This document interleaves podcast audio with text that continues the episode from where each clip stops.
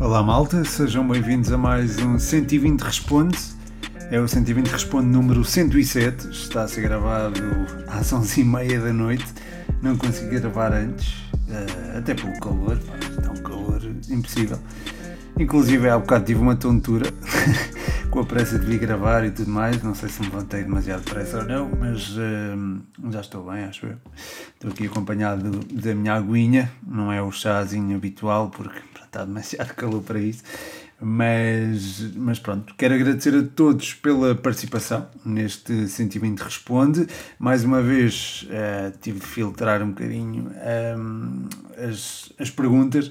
Privilegiei também algumas pessoas que eh, têm participação regular, nomeadamente aqui o Eduardo Andrade, e não só, há outros que também têm participação regular, mas a questão do, do Eduardo Andrade é um bocadinho mais fora da caixa um, e, e, pronto, podia naturalmente uh, não ser selecionada, eh, não, não estar aqui no lote das 10, mas foi. Um, e pronto, foi uma das selecionadas, tal como outras nove, entre elas, claro, eh, as perguntas dos patronos, essas são sempre salvaguardadas. Um, e há aqui uma já muito interessante do David Cruz que diz respeito à nova época e às novas contratações. Por falar nisso, passem pelo Patreon, patreon.com.br Futebol 120. Estou a fazer o guia da Primeira Liga, já há cinco equipas analisadas. Eh, conto ter até sexta-feira todas as equipas da Primeira Liga analisadas.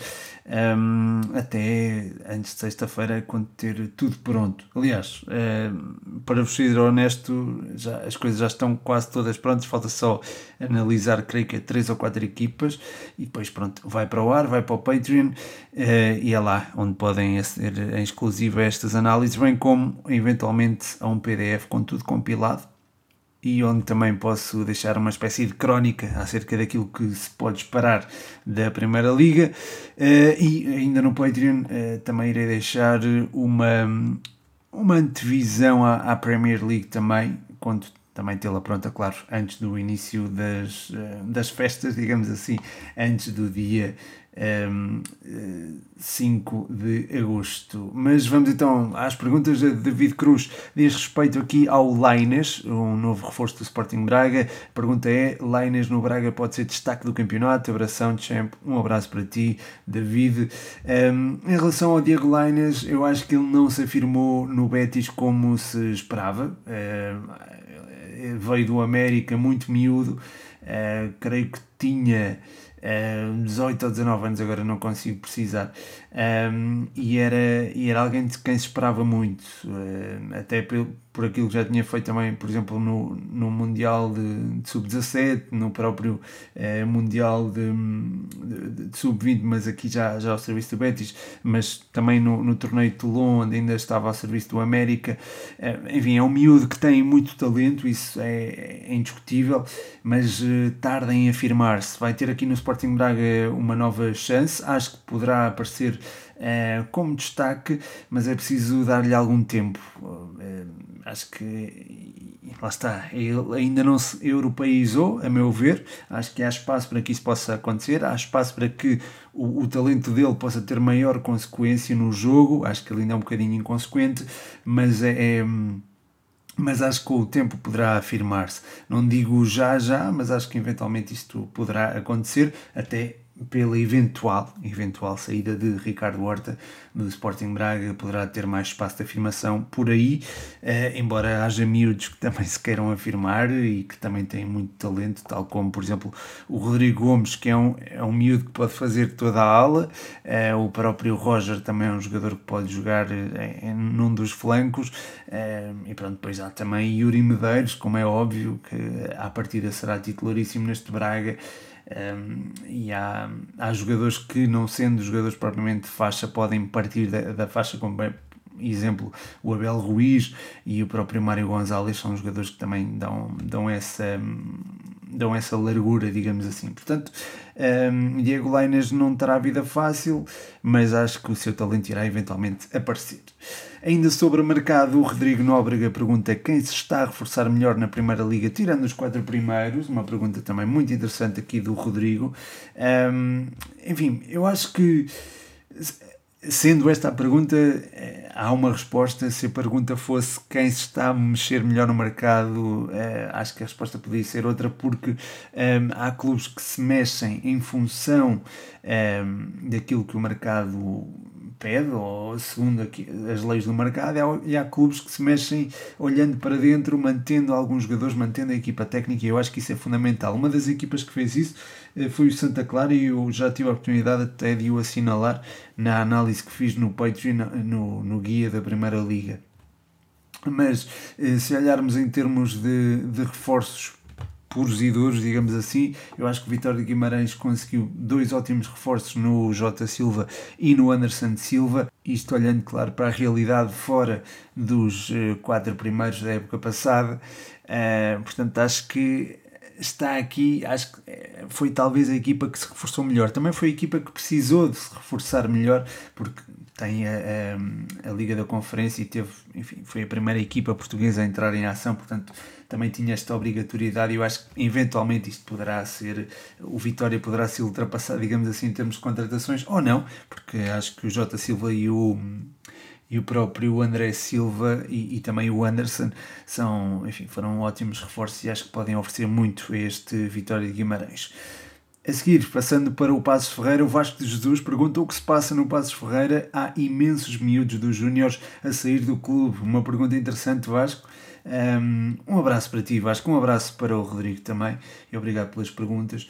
Eh, relativamente ao êxodo dos jogadores jovens do Passo de Ferreira, acho que se poderá aprender com a falta de minutos ou melhor, com a procura de minutos noutros campeonatos e acho que isso poderá ser um dos fatores explicativos. Eu também não estou por dentro da realidade de Passos Ferreira, portanto também não, não sei dizer até que ponto isto é, é, é razão disto acontecer e até que ponto isto é uma, uma tendência evidente, mas de facto no último podcast falei de alguns reforços da, da segunda liga e havia muitos jogadores do, do Passos, muitos miúdos do Passos e eu acho que pronto, também procurarão minutos e é legítimo que o façam para também se afirmarem na, na sua carreira. Portanto, acho que isso é, é também legítimo e é, e é, uma, é um cenário bastante, bastante possível.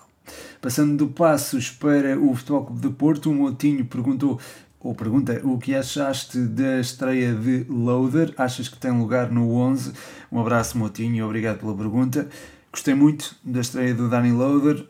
Um, achava honestamente que o Sérgio Conceição ia apostar em alguém mais de faixa naquela posição e não alguém que eh, tivesse esta capacidade para interiorizar e que não, não desse tanta largura ao jogo, porque o Dani Loader ao, ao fim e ao cabo acaba por não dar essa, essa mesma largura, porque é um jogador mais é, do, do corredor central. Um, é um jogador, enfim, estou a dizer Dani Loader, mas há também, também foi chamado por Dani, eh, Dani Namazo, portanto é, é como preferirem.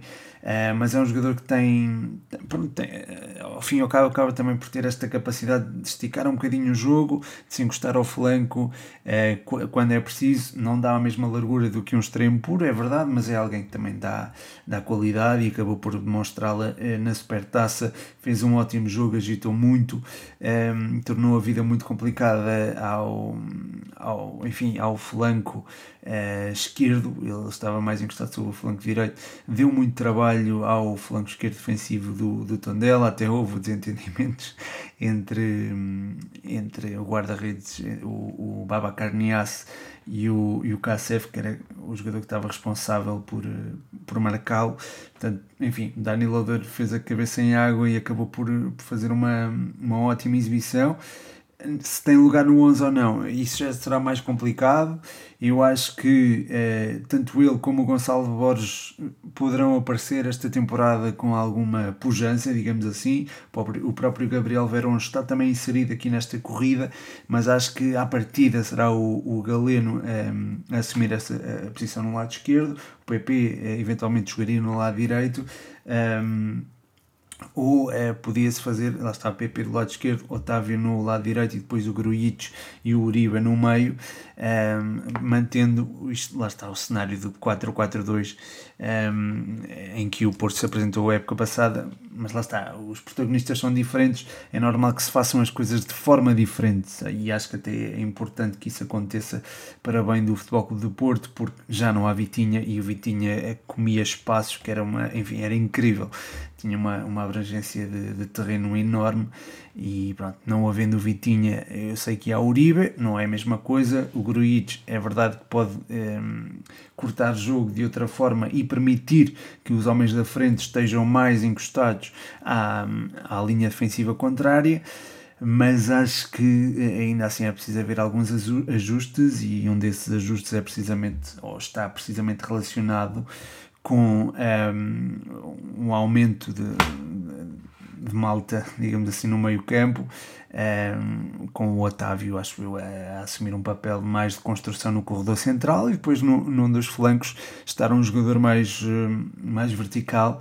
Um, a partida seria PP e depois uh, Taremi poderia o, o Taremi ou o Evanilson poderiam estar encostados sobre nos flancos e o outro estar mais central. Isto é Pronto, eu já, já abordei outras soluções para este Futebol Clube do Porto, mas esta é uma delas e poderá não contemplar. Portanto, o, Dani Loader, a pergunta era sobre essa, eu às vezes divago e peço desculpa por isso, mas pronto, acho que respondi à pergunta e ainda dei aqui, pronto, ainda fui um bocadinho ali para as dinâmicas do sistema do, do Futebol Clube do Porto. Da Primeira Liga para a Liga 3, o Rocha deixa aqui uma pergunta, a habitual pergunta da Briosa. De que miúdo da Briosa esperas mais esta época? Um abraço.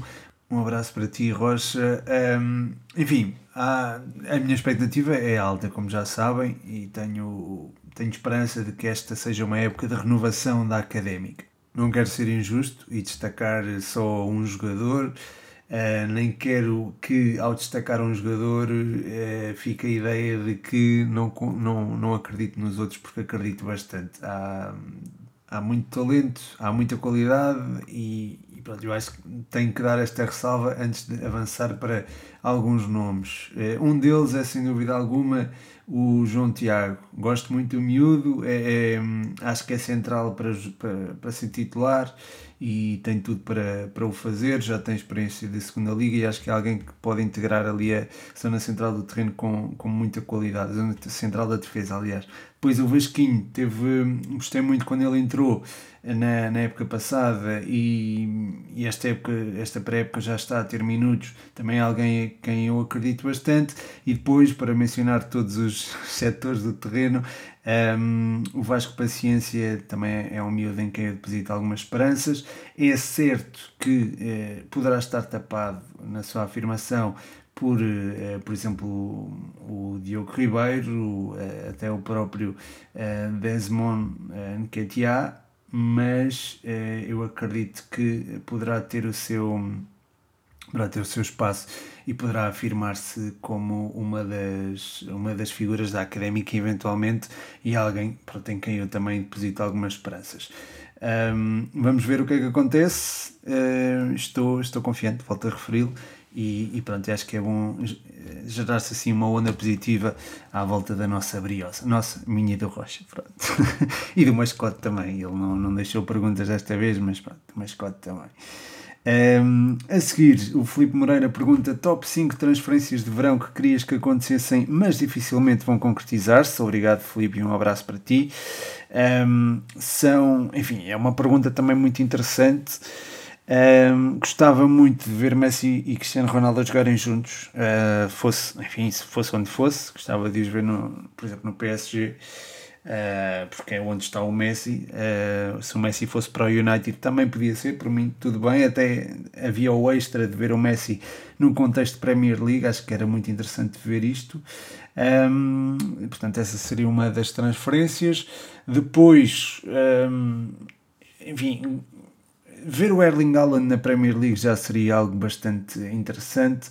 Indo para o Manchester City, acho que vai ter um lugar de afirmação, enfim, jogar com ponta de lança mais posicional não é bem a praia de, dos comandados Pep Guardiola, mas é sem dúvida alguma uma, alguém a ter em conta, aquela, é, é alguém a ter em conta para aquela posição, o Erling Haaland, uh, mas lá está, eu gostava de o ver num, por exemplo, num Bayern de Munique, uh, substituindo entre aspas o Lewandowski, uh, gostava também de o ver numa eventualmente num PSG jogando ao lado do Messi e do Neymar, sendo o, o, marcador de golos. Portanto, pronto, não indo para o City, gostava de o ver nesses, nesses patamares. Portanto, essa seria outra transferência. Depois o Lewandowski gostava que ele tivesse ido para a Premier League. Eu sei que já está fechado no Barcelona e o Barcelona provavelmente precisa muito dele, mas gostava de o ver na Premier League. Acho que era uma, um campeonato onde ele encaixaria muitíssimo bem e gostava de ver como seria a cadência de golos dele na, na, na Liga Inglesa.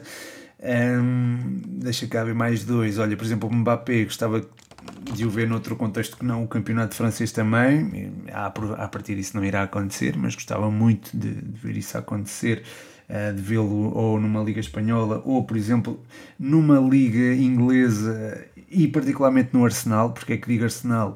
Porque uh, Thierry Henry, não é? Faz-me lembrar muito Thierry Henry, é uma versão melhorada, a meu ver, do Henry, o Mbappé, mas gostava de o ver no, no, Arsenal e tornar-se uma referência e mudar um bocadinho o, o, paradigma do clube, que está adormecido há muito tempo, para, pronto, para as conquistas, para as principais conquistas. Portanto, falta-me só uma transferência e eu, se calhar, vou aqui para um nome português, que é o Rafael Leão que é um miúdo que eu acho que tem capacidade para explodir noutras ligas, mas ainda não está, ainda não está lá. Portanto, por exemplo, na La Liga ou na Premier League, acho que ele se poderá afirmar. Um, ainda não teve esse, essa oportunidade e gostava de o ver também nesse, nesse contexto. Já se revelou como figura principal do Milan. No Lille também fez uma época fantástica, acho que tem, tem condições também para se afirmar eh, numa, num desses campeonatos. Ah, então, agora estou-me a lembrar, eh, João Félix, fora do Atlético Madrid, ter um espaço de afirmação diferente e não tão castrador do seu talento. Pronto, isso também seria uma, uma transferência. Portanto, o Felipe pediu-me aqui cinco transferências, eu disse seis. Peço desculpa, mas pronto, uh, entusiasmo. Uh, a seguir o Leandro pergunta Lozek do Bayer Leverkusen pode ir longe? Muito obrigado Leandro, um forte abraço para ti. O Leandro também é alguém que deixa perguntas regularmente, eu agradeço imenso por isso Leandro. Não só o Leandro, mas também o Felipe, o próprio Motinho também. Um, ehm, e, e, pronto, agradeço isso e pronto, também acabo por privilegiar um bocadinho quando tenho que fazer esta seleção de, das 10 perguntas, acabo por privilegiar também as pessoas que costumam deixar perguntas.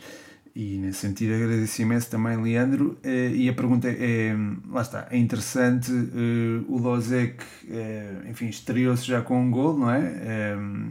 Apesar da derrota do Leverkusen frente ao modesto Elversberg, acho que estou a dizer bem. É um miúdo com, com boa capacidade de trabalho, pelo que eu percebi. Enfim, faz parte da geração, de uma geração também muito talentosa do Sparta de Praga e que foi, aliás, muito bem orientada pelo Pavel Verba. Um, portanto, enfim, acho que são. Eh, enfim, é sem dúvida alguma uma, alguém que pode ter um, um futuro promissor. Agora, se é para já, isso, enfim, não sei se é para já, porque. Um, é um miúdo e tem à sua frente é, jogadores como o Patrick Chico, não é? é? que já no ano passado deu prova do, enfim, de que está a relançar a sua carreira, é, marcou 24 golos e, pronto, provou, ganhou o embalo do mundo do, do europeu, daquele golo, aliás, pronto, inesquecível, aquele golo olímpico. E, e pronto, acho que está, está lançado para fazer, enfim, uma boa, mais uma boa temporada. Portanto, lá está, tem sempre esta concorrência eh, e depois existe também o próprio Poyan Paulo, que é um jogador que, enfim, apesar de não ser é, propriamente opção regular no Leverkusen, pelo menos não é habitualmente, e já lá estar há alguns bons anos, é alguém que na seleção da Finlândia se tem afirmado, teve uma ótima época no Rizespor, portanto acho que há aqui espaço ou melhor, alguns obstáculos uh, à sua afirmação. Um, e, aliás, estava-me a esquecer já do Sardar Azmoun, que é um jogador também com, que tem muita qualidade, já alguma experiência do futebol europeu trazida do Zenit. O ano passado não teve enfim, não, a época não começou assim tão bem para ele uh, no Leverkusen, mas é, é, alguém também que tem muita qualidade. Um, e lá está, se o, o próprio Lozek jogar a partir de zonas mais exteriores, aí poderá ter mais espaço. Agora, se não o fizer, poderá eventualmente ser mais complicado, diria, mas eh, nunca se sabe e acho que ele até pode subir esta hierarquia e, e ser o, a principal referência da, da equipa do, do Bayer Leverkusen que promete um futebol ofensivo, é só pelos nomes que mencionei, portanto promete ser uma equipa que trará muitos golos, muito espetáculo à Bundesliga.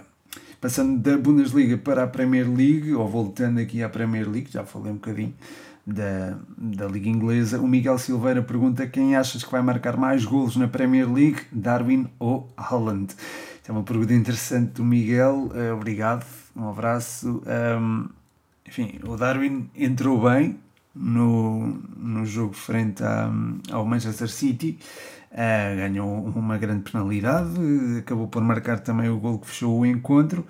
Eh, o Alan, pelo contrário, não começou tão bem e eu acho que o início pode sempre catapultar uma boa, uma boa temporada de um determinado jogador. Eu acho que no caso do Darwin isto é mais importante do que no caso do Alan, porque o Alan é um jogador que, apesar de ter tido contextos competitivos muito parecidos até agora, é um jogador que mentalmente é muito forte. Coisa que eu não reconheço tanto ao Darwin. Não é que ele não seja forte, obviamente que é muito forte, ser jogador de futebol é, é requer muito mentalmente Uh, mas uh, eu vejo o Alan muito mais tranquilo perante o fracasso do que propriamente o Darwin. Isto também pode ser bom para a sua afirmação ou não. Um, mas uh, lá está, o Alan também vai ter o desafio de enfrentar uma, um estilo de jogo diferente. É um estilo de jogo que pode contemplar ou não um, um jogador mais posicional, pode contemplar também, enfim, caso seja, esse, caso seja essa estrutura, um, ehm, pode eventualmente deparar-se com algumas dificuldades de adaptação dos seus colegas. Portanto, há aqui uma, uma data de fatores que poderão jogar contra Haaland. Já relativamente a Darwin, acho que vai encaixar que nem uma luva no Liverpool e acho que não vai ter muito esforço de adaptação às dinâmicas da equipa. Agora, o contexto competitivo poderá ser diferente. Portanto, enfim, é, é, depende muito como ambos entrarem na, na Premier League, a forma como se irão adaptar à, à própria competição.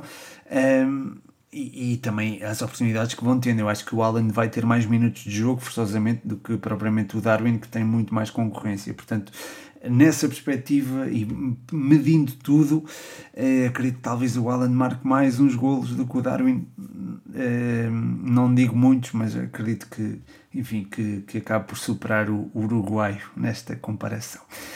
O Miguel 45431 pergunta pé aqui uma análise ao europeu de futebol feminino. Muito bem, Miguel, obrigado pela, por colocar aqui esta questão.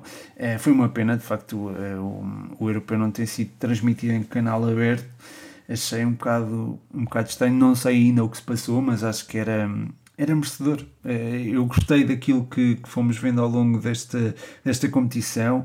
Fomos vendo muita, muita emoção, sem dúvida alguma.